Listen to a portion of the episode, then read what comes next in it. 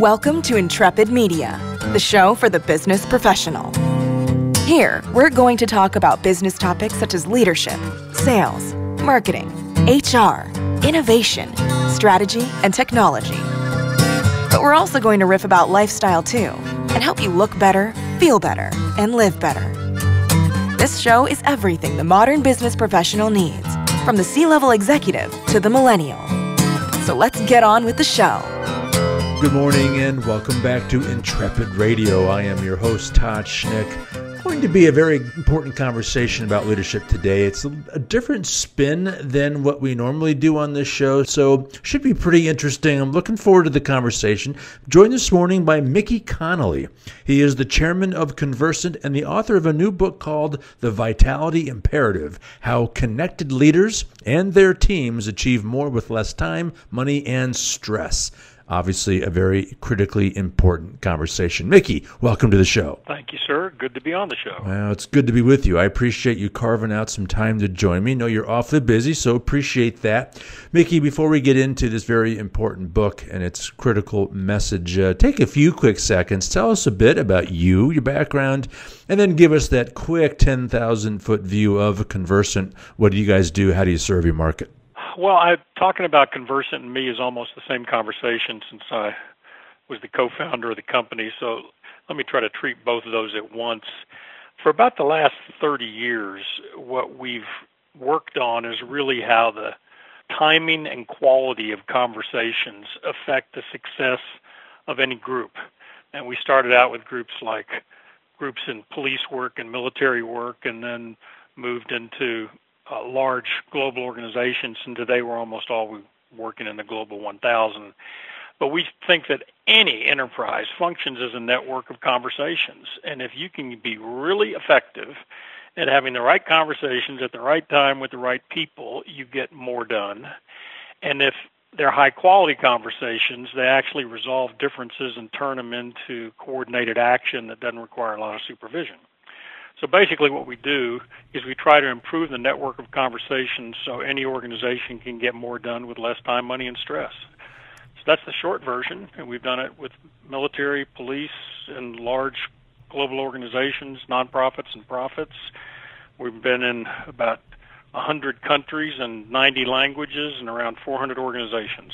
Ah, very impressive. You know, I lied. I, I want a, a quick follow up to one thing you said that I think is really critical for all of us to understand. I hear you say this idea that we are, this is all about a network of conversations. And I think I understand what that means. At least I, I have a vision that I think of when I hear you say that. But I think there's, I think that's really critical because I think I agree with you. Can you just quickly clarify what that is so that everyone listening really understands what you mean by that?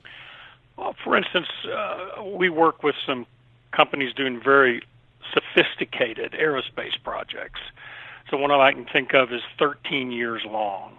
But if you look at that whole 13 years before a particular space mission is successful, there are going to be all kinds of different people having to converse with each other about different things along the way. They're going to invent possibilities together, solutions. They're going to make promises and requests. In that world, there's a whole network of people who the quality of their connection to each other dictates the quality of the results they produce. So we mean it in a very practical sense. You know, one time we were doing a project in the military that had to do with the turnaround time of a single submarine maintenance and all we did was we mapped out who has to talk to whom about what from the time the submarine is announced for maintenance until it's released for duty. Right. And that was a network of conversations. And then you look at what the reason is for each of those conversations and how effective they are, and it's extraordinary how it gives you leverage points to go improve things. And in that particular case, they were able to improve the maintenance time from a 55 day cycle down to 20 just by improving, understanding the network of conversations and improving the quality of them. Mm. Oh, that's a fascinating conversation. We, we could probably go down a rabbit hole and talk on that for, for probably hours. But let's dive into the book, which obviously is, is related to, to what you just talked about. This. Let me lead off though with this question because I'm always intrigued by how authors answer a question. I mean, there's Mickey, if you go to Google or if you go to Amazon and you type, I want to find a book on how to improve my leadership capabilities or how teams can achieve more, or certainly there's plenty of content out there about doing more with less time and, and money and stress and all that. I mean, why did the world need this take from Mickey Connolly on, on all these subjects?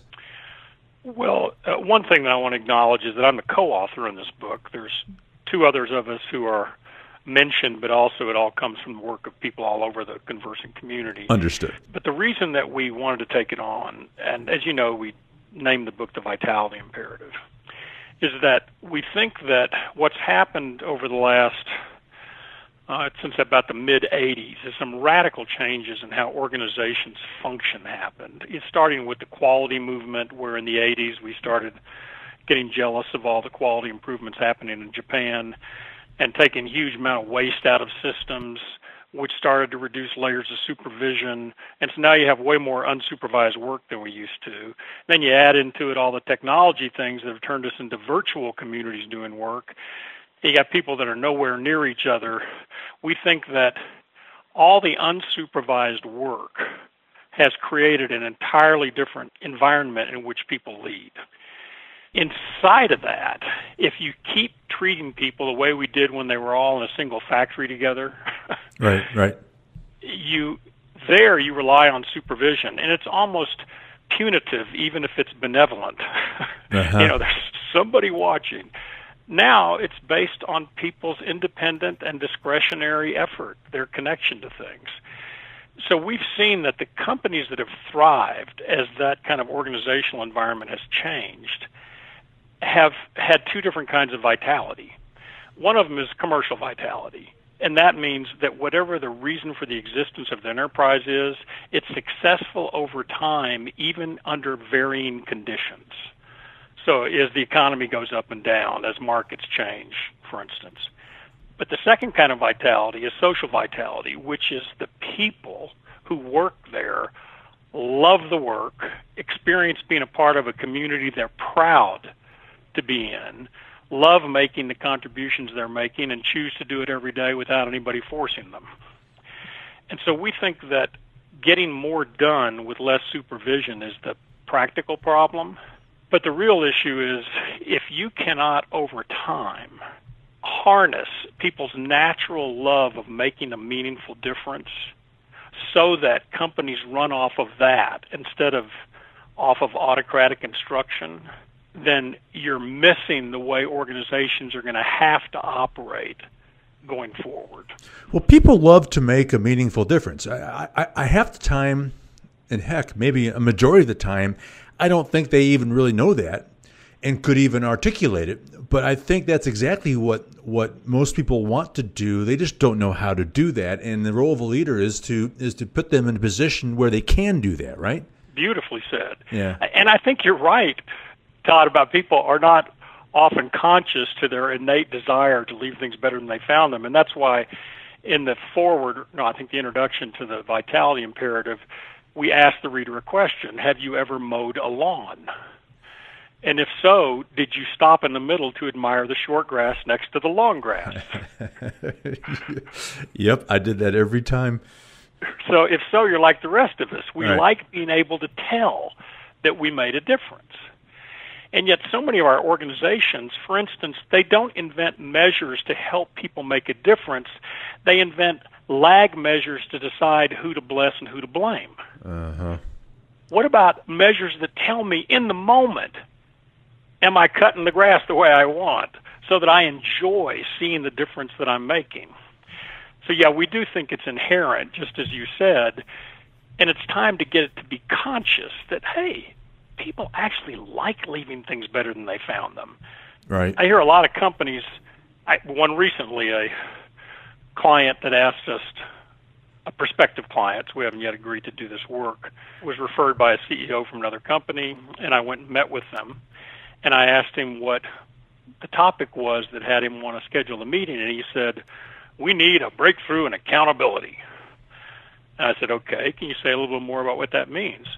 Well, we've been having this cost reduction initiative going on for several years, and people are not meeting their targets. So clearly, we've got people that aren't accountable. oh, yeah. Well, that's such a common tale, though. that story. Yeah. Good lord. And so we, in the conversation with him, you know, I asked him to consider that maybe the way you're running your company is perfectly designed to have the cost continue to go up. Right. and that was a stunning conversation, because uh. people really would love to have improvement, and so we had to get into it and really start seeing how instead of trying to force people to be better, how do you create the conditions in which their natural desire to contribute is unleashed? And that's what a lot of the vitality imperative is about. Is how do you get our leadership practices to be consistent with the nature of being human? Because I think most people are running most large organizations inconsistent with the neurology and biology of a human being. Yeah. Yeah, absolutely. Before we go to break, Mickey, I, I want to talk about the actual word vitality. It's one of those words that I fear that if you were to ask 10 people, well, give me a definition of what you think vitality is, I think you'd get some interesting, diverse answers as to what the definition of that actual word is. So, just before we spend the second half of the show talking about the vitality imperative, I want to be sure people go into that really fully understanding what is meant and certainly what you guys mean by that word, and so that they have a visceral understanding of it. I mean, what is vitality? What's a vital leader? And then what is the role of vitality? Well, the way we're looking at vitality is one of the definitions it's the capacity to live, grow, and develop in a way that increases intellectual, emotional, and physical vigor or energy. You know, so does an organization have vitality? Is it growing? Is it developing? And do people do have they more energy at the end of the week than they did at the beginning? And we're saying if you put those two things together, the commercial vitality and the personal vitality, you produce more results with less time, money, and stress. So that's what we mean by it. We mean vigor, energy, intellectually, emotionally, and physically. Mm-hmm, mm-hmm. And you said something else that's very important that we'll dive into after the break. So Mickey Connolly and I will return after this short break. We'll be right back. In today's workplace, business leaders face significant pressure to recruit and retain the best employees, to effectively build a team, to create a culture that is healthy, productive, and dynamic, and to empower their staff in managing stress and finding balance. And behind all those pressures is one goal to strengthen and grow the business. And too many organizations struggle with this. Unlimited Coaching Solutions provides customized strategies and training to help reach your goals and take your teams to the next level. Call them today at 585 248 9322 or find them online at unlimitedcoaching.com. All right, I am back with Mickey Connolly, the chairman of Conversant and the author of a new book called The Vitality Imperative. So, right before the break there, Mickey, I, I mentioned that you said something critical that I think it's important to understand here is I think you're talking about both the vitality of the organization and of the people within it, right? Absolutely correct. So so expand on that. Why why should you focus on both? Well, you could have the vitality of a commercial business model for a certain period of time because you have a monopoly on a technology, for instance. Uh, you are the only place people can go for a unique value. And you can get away with that for a certain period of time. However, over time, if it's that great, other people emulate, copy, do things to compete, and then you've got to have another basis of maintaining the commercial vitality of your enterprise. And we think that that other basis is the relationship people have to the work. How connected are they to the work?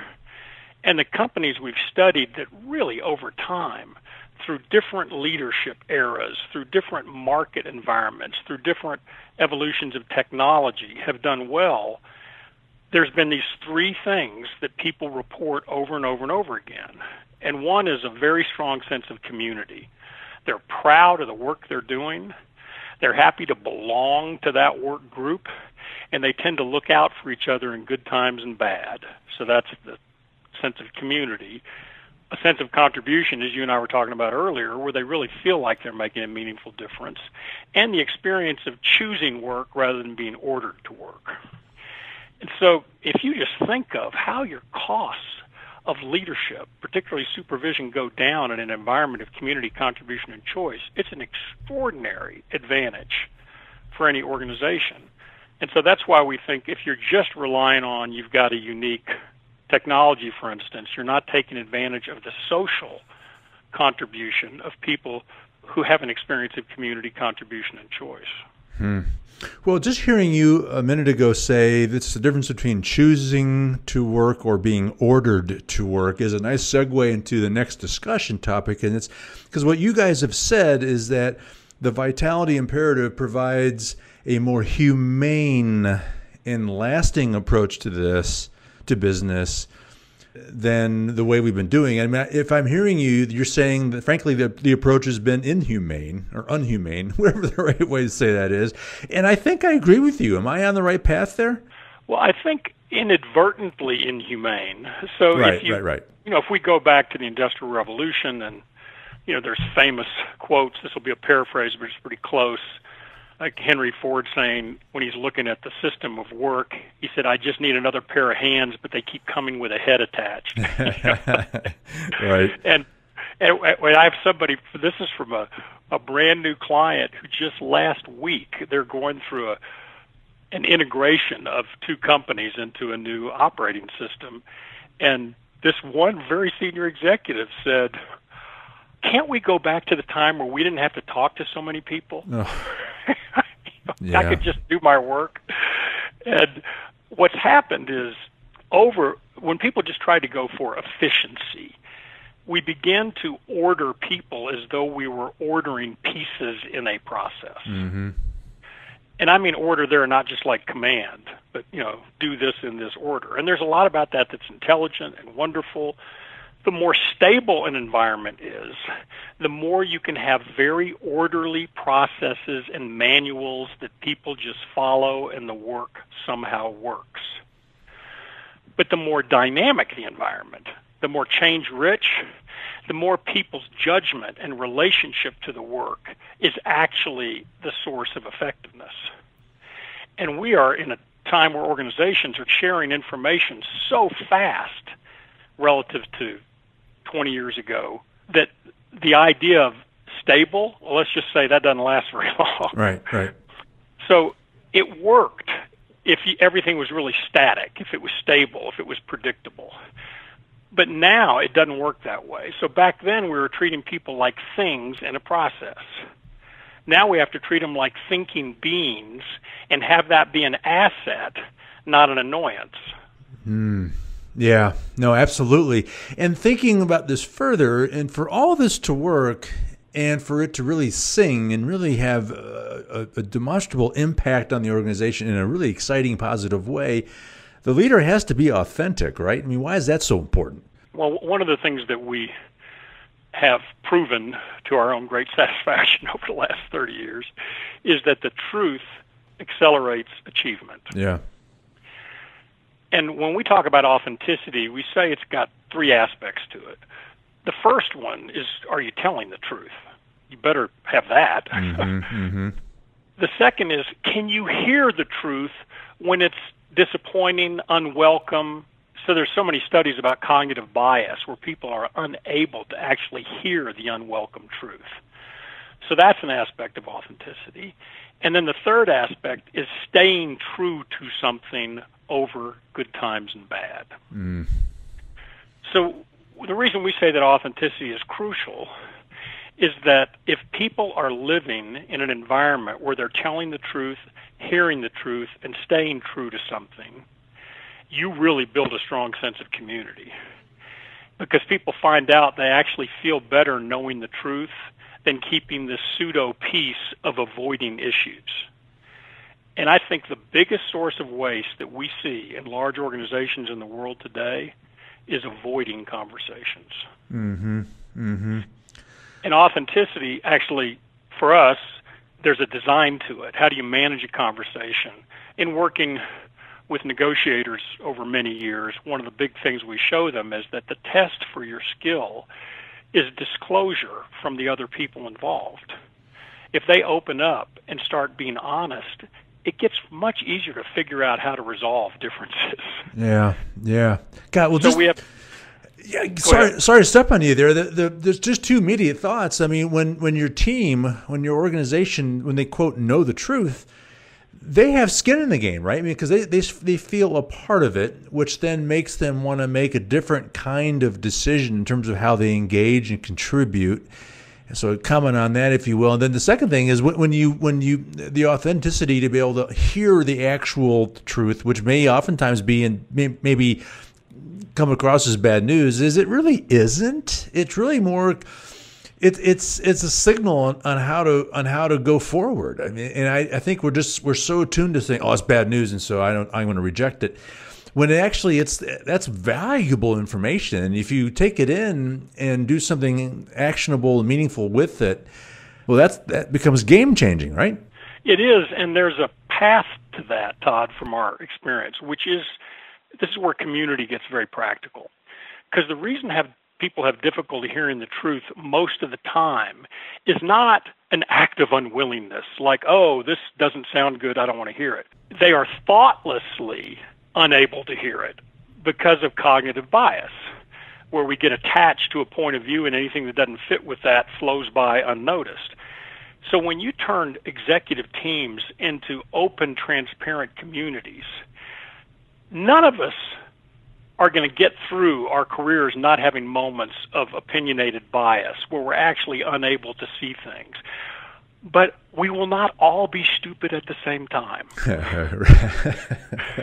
so if you've really turned an executive team into a community where we're looking out for each other, the day that Mickey is completely missing something because I'm addicted to an opinion that's skewing my way of hearing information, Todd gets to grab me by the shoulder and go, "Hey, hey, hey, hey.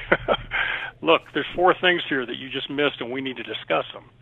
So that for us, community has got enormous practical power because it is a prophylactic to terrible judgment.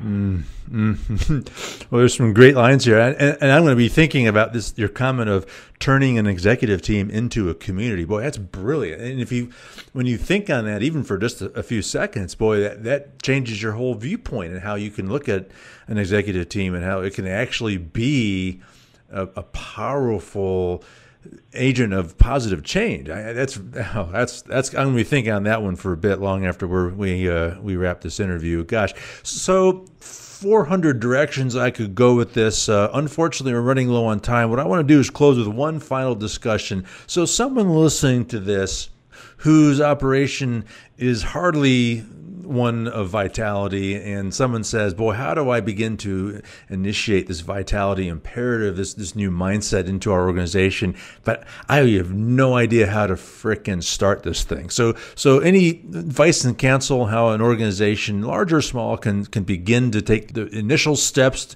to go this direction? Well, my first recommendation would be just go to any place where the book's available and even on the Amazon type sites, you can get the introduction chapter for free and just read it. And the people who should go read it, this first chapter, are the ones who feel like everything is just too hard. Yeah. so if your experience is of really low return on effort, it's time to stop and take a look. And in the vitality imperative, we actually say through 30 years of study, what are seven promises that vitality leaders are good at keeping, which naturally releases this power of community contribution and choice. So what I would do is read that first chapter because that's where we outline those promises and then test your own interest. If you see, oh, two of those were great at, five were horrible, that's why it's so hard. Mm-hmm, mm-hmm. and the book itself turns those promises into practical practices. Like what do you actually do? Right. And how do you actually think? So I would just recommend if you've got things that you want to happen with less time, money, and stress, if your personal experience is, this is too hard, go read the introductory chapter and look at those promises and just do a little scan. Which ones are we great at? Which ones are we not? And if you've got one or more you're not, keep reading because there's going to be some helpful things that came from 30 years of working with a lot of brilliant people around the world to show you how to increase the return on effort. Well, and me methinks if if an organization goes through that simple effort that you just outlined, you're you're ahead of a majority of organizations out there, right? In my experience, yes. It's, yeah extraordinary how just becoming thoughtful about these things immediately increases performance. Yeah. Well, that brings up this whole idea of awareness, and if you're aware of these things, boy, that's uh, that's sometimes half the battle. Gosh, well, Mickey, like I said, we could talk for hours on on virtually everything we discussed today. Unfortunately, we're running low on time. Before I do let you go, a couple of things. How can people contact you? Should they have questions on any of this? Where can they learn more about Conversant? And most importantly, where can they find a copy of the Vitality Imperative? Well, the Conversant is www.conversant.com, so you can get to us through there. My personal email is mconnolly, so that's M C O N N O L L Y, at conversant.com. And the Vitality Imperative will be available wherever you're buying books, and the quickest it'll be available is going through the e libraries like Amazon, etc we invite you to go there first because you have a chance to look at that first chapter without having to buy it. well, and we just talked about how important that first chapter is. So good stuff. Mickey Connolly, the chairman of Conversant and the author, co-author of a new book called The Vitality Imperative How Connected Leaders and Their Teams Achieve More with Less Time, Money, and Stress.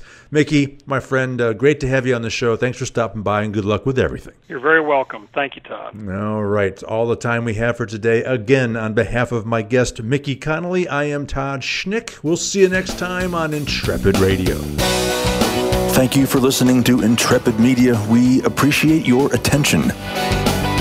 To receive everything we do, simply go to intrepidmailinglist.com. That's intrepidmailinglist.com and sign up. You can also find us at intrepid.media and on iTunes.